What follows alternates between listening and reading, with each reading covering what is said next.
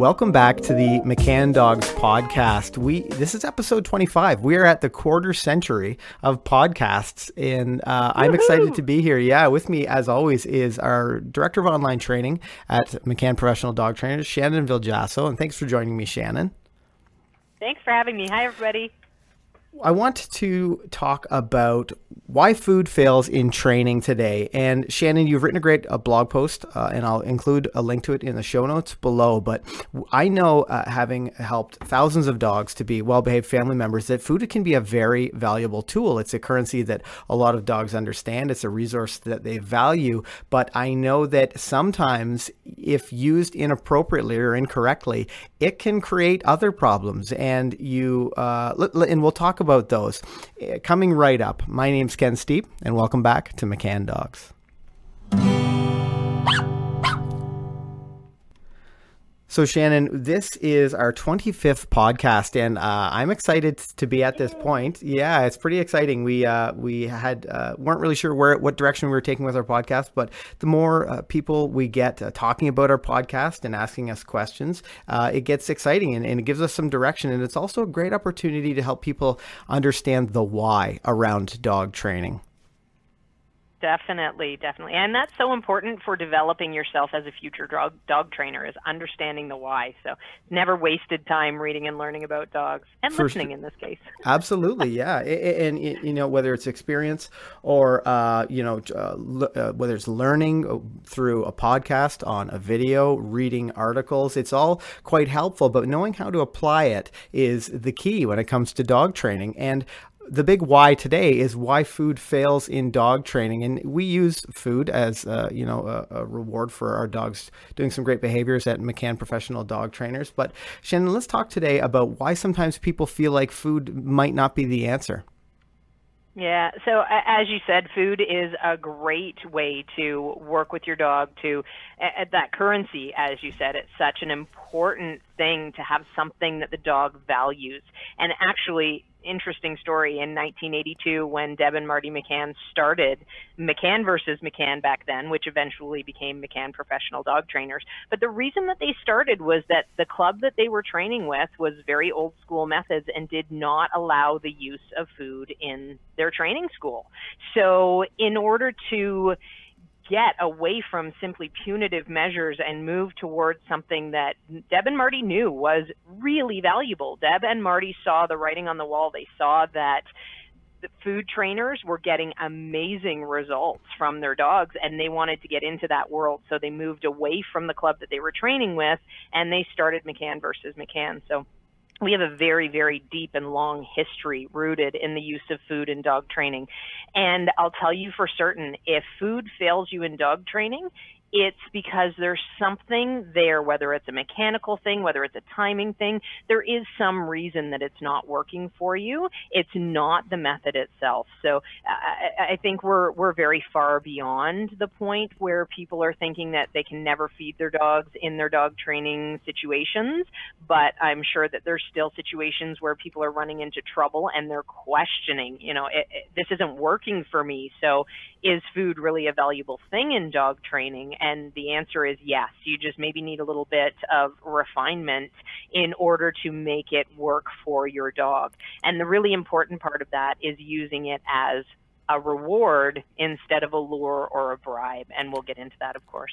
Yeah, I think people need to be really self aware. And again, as I mentioned earlier, we really try to educate um, as a dog owner educate ourselves by reading uh, articles watching videos listening to podcasts and all the like. But you really need to be self-aware when you're training your dog. You, you really need to be um, you know knowing uh, how good your timing is. And i often find sometimes if i videotape myself or i have another instructor critique something that i'm working on uh, it can be really really helpful. And knowing the difference uh, between a reward and a lure is a pretty big part of that. So let's let's talk about the proper way that you would use food in dog training.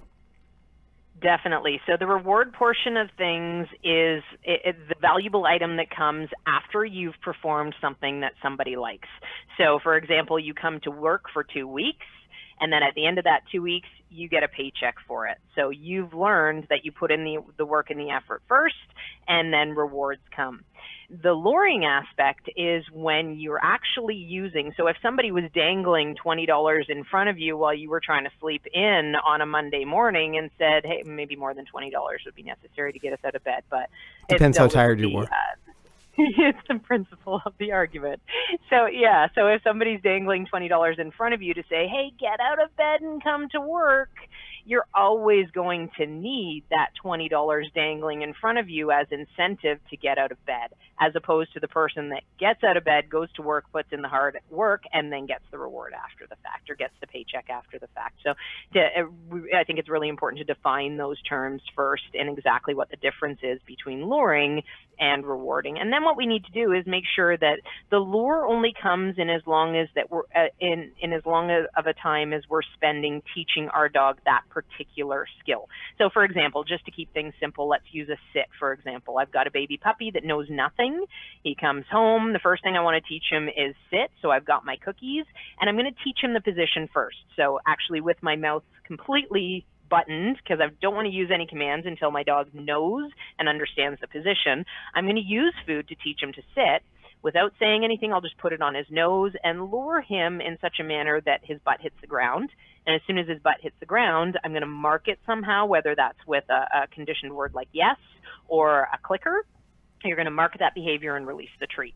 So the first thing I'm doing is I'm spending time teaching my dog what the sit position is because as much as we think dogs know things already, they don't know how to identify those things. So my dog knows how to sit on his own. He knows how to physically get into that position, but he doesn't know how to do it when I've asked him to. So this is the information I'm trying to convey. Once my dog has learned how to physically get maneuvered into the sit, and that might be, you know, I might spend three to five repetitions in a training session, luring him into the sit.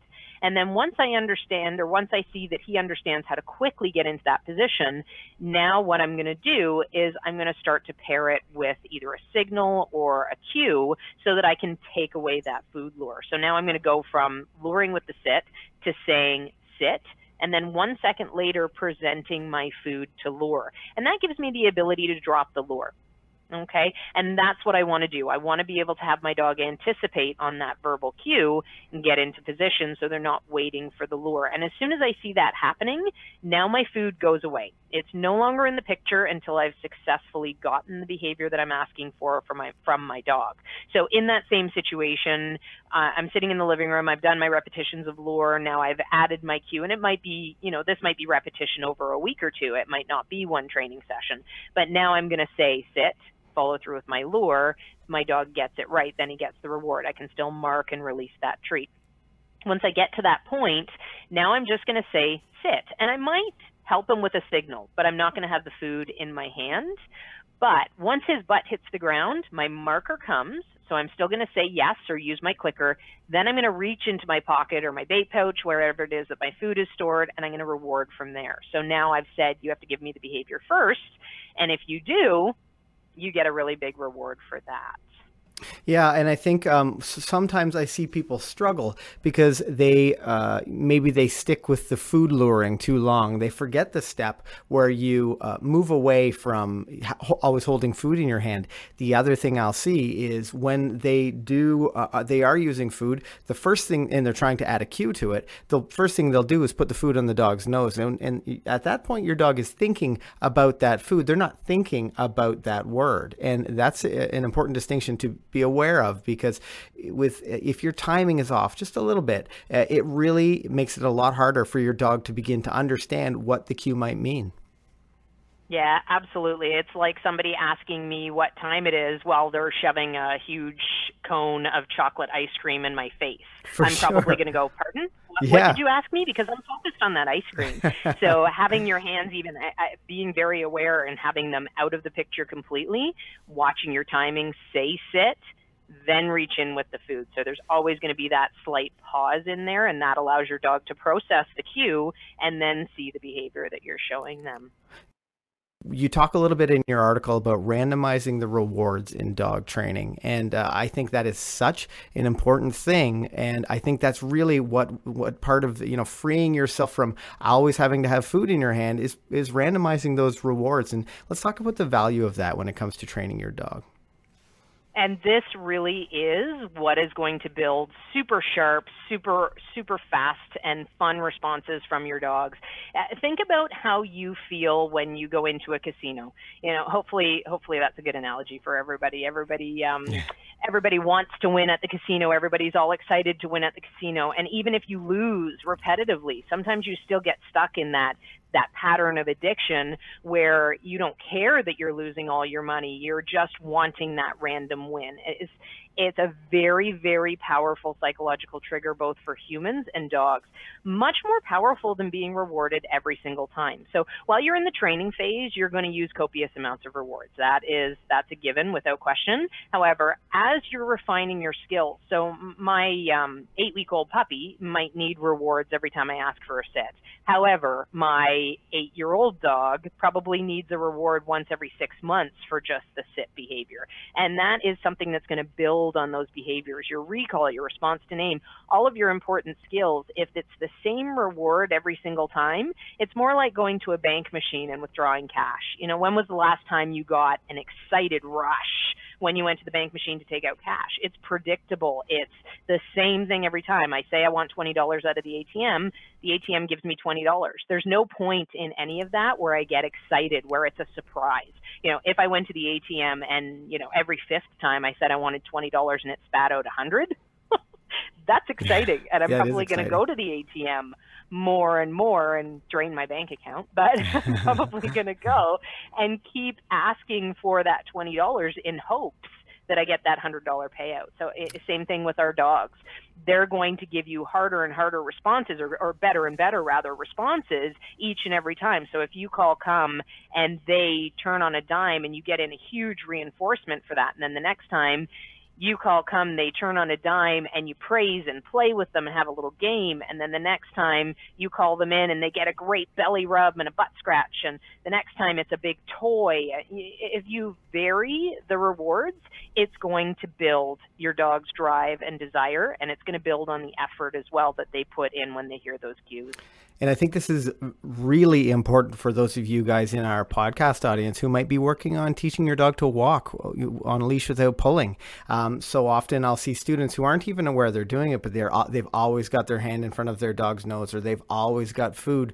Uh, it's like the donkey and carrot thing; they've always got that food there. So if you start to randomize, you, you know, you get some repetition with the dog in a great position, and you're rewarding them lots, then they really begin to understand that position, and you can begin to randomize those rewards and it will allow you to not have to always flash that stop sign when you're walking down the street. Now, what made me think of walking on a loose leash is sometimes if you hit a stumbling block. And spe- i want to talk specifically about walking on a loose leash. Sometimes you might need to uh, take a step back with your food uh, training as you're as you're training this skill. And you might find that maybe there's a really stimulating environment where your dog's beginning to struggle and you need to go from uh, randomizing the reward to rewarding your dog a little bit more often for maintaining that good position. But i think it's really important that we don't don't think that uh, if we've got one skill down or, or, we've moved past some point in our training that we can't take a step back sometimes. And, and walking a loose leash is a really important one because I know it's something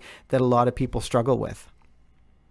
Yeah, definitely. We can and should take steps back in our dog training, and that should happen if you start to see something lax in your dog training. You know, Ned at this point is um, just over 15 months old. He's my youngster, and he has some really great skills. But since this heat wave that's come up, I've noticed that he's been a little bit slower turning on his response to name. So I've made note of that. And I need to take a step back in my dog training and remember that he is just an adolescent. And at this point, there's still all sorts of variables in the way he's thinking. So I have now taken a little bit of a step back and I'm retracing some of the steps that I, I had taken when I got him to the point where I was thrilled with his response to name. Sometimes things will start to slip. It's absolutely normal and it's it's sort of human nature and, and we always know it, it it's us that does it. You know, I have at some point without really being fully aware of it, I've allowed him to get a little bit lax on his response to name. So no problem. I just need to go back and I need to retrain that a little bit and I need to really reinforce that skill again to get back to the point where I find it is absolutely 100% reliable. And that is what we do as good dog trainers. You know, we we analyze the situation and we don't we don't get mad. We don't say, "You know what? My dog uh, he was great. He was turning on his name 100% and now all of a sudden he's ignoring me and well, I give up." You know, it, that's definitely not going to uh, not going to cut the mustard. It's just like kids you know they go through through various stages of learning. They're going to go through various things in their training and their development. And as a good dog trainer i'm always going to analyze take a step back and fix what i need to fix. The other time you need to take a step back in your dog training that's very important is as you were mentioning situational things. So for example my dog working in the living room my, my young puppy working on the li- in the living room on that sit command he's probably going to have a great opportunity to learn that cue thoroughly from step to fin- from start to finish however if i then take that dog out to the park and there's other dogs and there's other people in that environment I'm going to go right back to the beginning. I'm going to go right back to luring with food on his nose. I might need to go to the absolute back of the park where I'm as far away from those distractions as possible, or I might need to acknowledge that my dog's not ready for that environment and find a little bit of a quieter environment. But I definitely need to adapt and I need to analyze where I need to be in my dog training skills and in that timeline to make sure my dog is successful. But I never want to get to the point where I'm simply relying on that food to lure and keep my dog's brain and attention because then I'll always have to rely on it. I need to adjust the other factors in the environment so that I can get to the point where my dog can sit just as beautifully in that park as he could in the living room and with the food coming as a reward rather than a lure. Yeah, and I, I sort of liken it to the idea of walking your dog. You know, I wouldn't take one of our dogs from a walk from uh, here at home down the East Coast to North Carolina and think that I'm done walking my dog. That, that that that's it. We you know we've had one long walk and then that's it. You know, these are things that you're going to come back to again and again and again. As Shannon mentioned, sort of assessing your dog's um, abilities and the the speed of the response to name is a really important one. And sometimes we catch ourselves calling our dog's name for too often and, you know, without any sort of reinforcement and when we don't need to do it. And that ends up watering down some of these commands for our dog. So, you know, be, be really, again, as I mentioned, be self aware of what you're doing when you're working with your dog.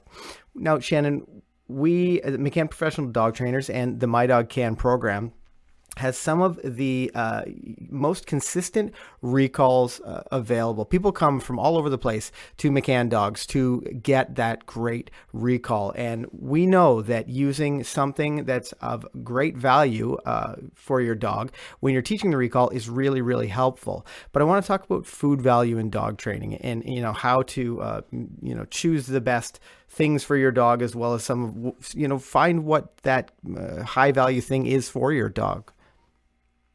Yeah, definitely. So, first off, you may have a dog that's not as naturally food motivated as some other dogs, and that makes training a little bit tricky, but not impossible by any stretch. And there's a couple of things that you can do to combat that.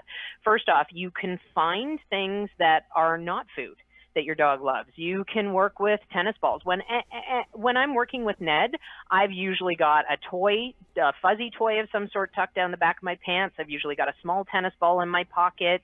I've usually got a really high high value piece of food of some sort. His favorites are actually Babybels.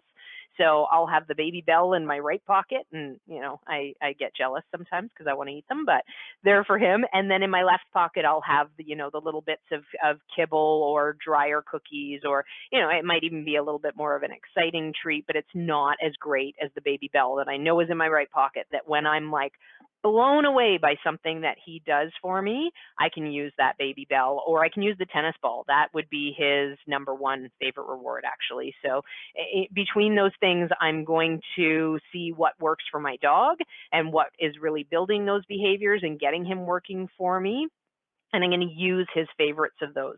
Now, I can also attack from the other side, and I can try to build his um, his motivation for food. So I can use food in such a way that it's of higher value for him, which means things like free feeding. Um, free feeding is the act of, of leaving the bowl down so that your dog can come and go as they please. And that sends your dog a couple of really bad messages. First off, it says that they're sort of in control of their own food. And you lose that as a resource. It also says to your dog the food is always, avail- uh, always available and it doesn't hold value because of that.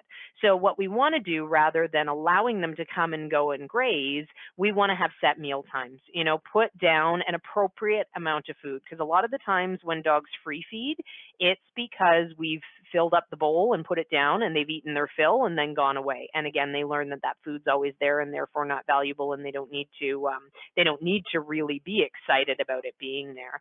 So make sure it's an appropriate amount and that is the amount that your dog is going to eat within that meal and no more. So you don't want them ever thinking, okay, I'm satiated, I'm full and walking away from that food bowl. Another reason for that is that they will put on weight probably. If they're if they're monitoring their own feeding, they will probably put on weight. And even if they're not completely finishing the bowl, you do not want your dog to be carrying around any extra weight. It's definitely unhealthy for them. So no free feeding.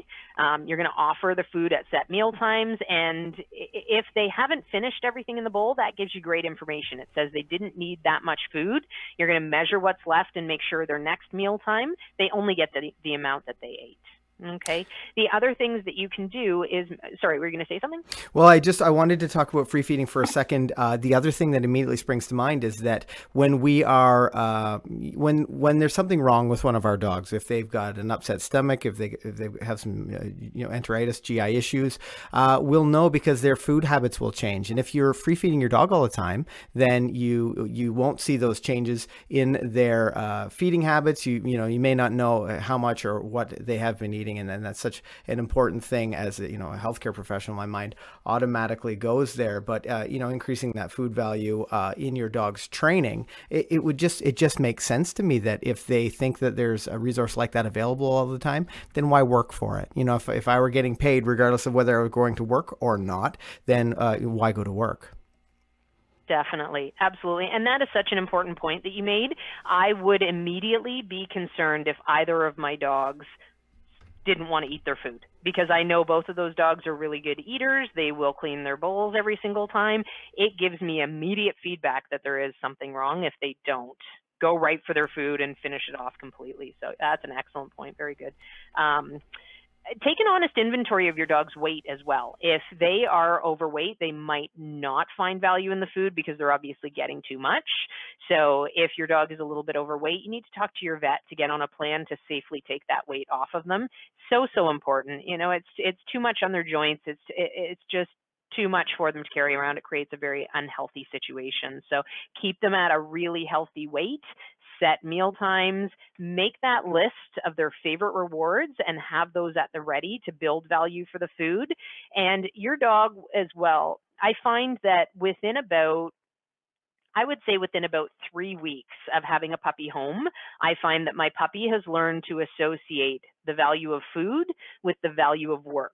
So those two things become eh, they they they bounce off each other to make each thing valuable because puppies love to play and we make our work into into fun things. Teaching the recall is a fun thing. We don't uh, we don't want it to be you must come here now. We want that dog to be joyful in coming when they're called and getting lots of great rewards. So it ends up being a situation where those two things transfer value to each other. They love work because of food and they love food because of work. So makes it uh, makes it a win-win. So you and I have talked about this in the past, and uh, I think we should probably mention it again because I know that uh, maybe if someone hasn't heard this before, talk about how you might assess how how you would um, quantify the value of these treats for your dog. When you talked about your having your dog's top five food rewards, how would someone know that? Right. So so some things are really obvious. You know, if you're in the kitchen and you're cooking and your dog uh, suddenly appears when you take out the cheese or or a certain aroma that you're using, uh, make note of that. You know, those are good things to think, "Oh, you know what? I think you really like the smell of cheese, so maybe you'll like the taste of cheese." But I also like to do a little experiment with my dogs and I'll do it several times throughout their life because just like us, um, I would say five years ago, I started really loving spicy food. Before that in my life, never ate spicy food, was terrified of it. So your dog's tastes are going to change just like mine did for whatever strange reason they do. So you might um, several times through their life put a piece of wiener on the floor and then three or four feet from that put a piece of cheese three or four feet from that put a piece of beef and let your dog go to them see which ones first off see which ones they go to first because remembering that their noses are beyond powerful. They are not using their eyes to find that treat. They're using their nose to follow it to it. So the first one they go to, that's usually a good hint that says, they, you know, say they went to the cheese. Well, the cheese is going to be number one on that reward level. The other thing is see where they spend time coming back to search for more. So if they eat the cheese and then move on to the beef and then move on to the wiener and everything's cleaned up, now if they return to where the cheese was and keep sniffing around to see if there's more, again, that's an indication that says, oh, dog really really likes that cheese he's looking for more on that so and just keep a mental note or actually i keep physical notes of everything because that helps me keep things straight across each dog and it also gives me information to add to my training journals to look back on later you know there's all sorts of great things that i've come across training my next dog where i'm like oh i forgot i used that as a reward. I'm going to see if this dog really likes that reward too so it's really helpful for you in the future. Yeah and, and knowing that um, how powerful we, we talk about this list in uh, our my dog can program it's the online uh, family obedience training from McCann Professional Dog Trainers, and Shannon's actually the director of that program. We know how valuable that food can be, and uh, the success that our students will have understanding those top five rewards for their dog and, and using them interchangeably or choosing the top two for some skill that they're working extra hard on. Can we talk really quickly, just for a minute, about the My Dog Can program, Shannon? Yeah, so My Dog Ken is our online version of, and every time I say that, I have to stop myself from giggling because it sounds like I'm saying My Dog Ken. Yes. And I did not name my dog Ken. No. so yeah, no, and, and, that was mentioned to me in a previous uh, podcast how much it sounded like you were saying My Dog Ken. and maybe why I take I that extra pause. Name, yeah, next time I'm I'm naming my dog Ken, just so that there's no confusion. It yeah. really is my dog Ken. Yeah. Um, so my dog Can is our grade one program, adapted for an online environment. It, it teaches coming when called, regardless of distractions, walking nicely with you on leash, not pulling you, and stationary exercises, sit and down stays are included in that as well. There's all sorts of other things that we've added to that program also. We've got um, leave it skills. So if you drop something on the floor in the kitchen that you know your dog can't have, you can stop them in their tracks by saying leave it. We teach drop it so that if they happen to have something in their mouth they shouldn't, they're going to spit that out on cue. Um, we teach tug. We teach the out cue with that tug.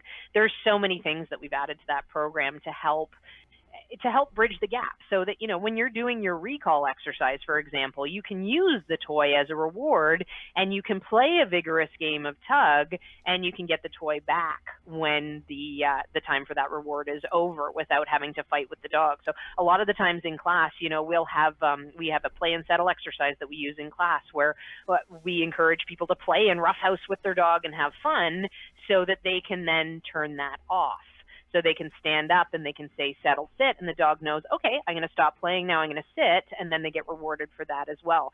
And oftentimes people say oh i don't want to play with him because he bites at me when he plays or he jumps on me when he plays.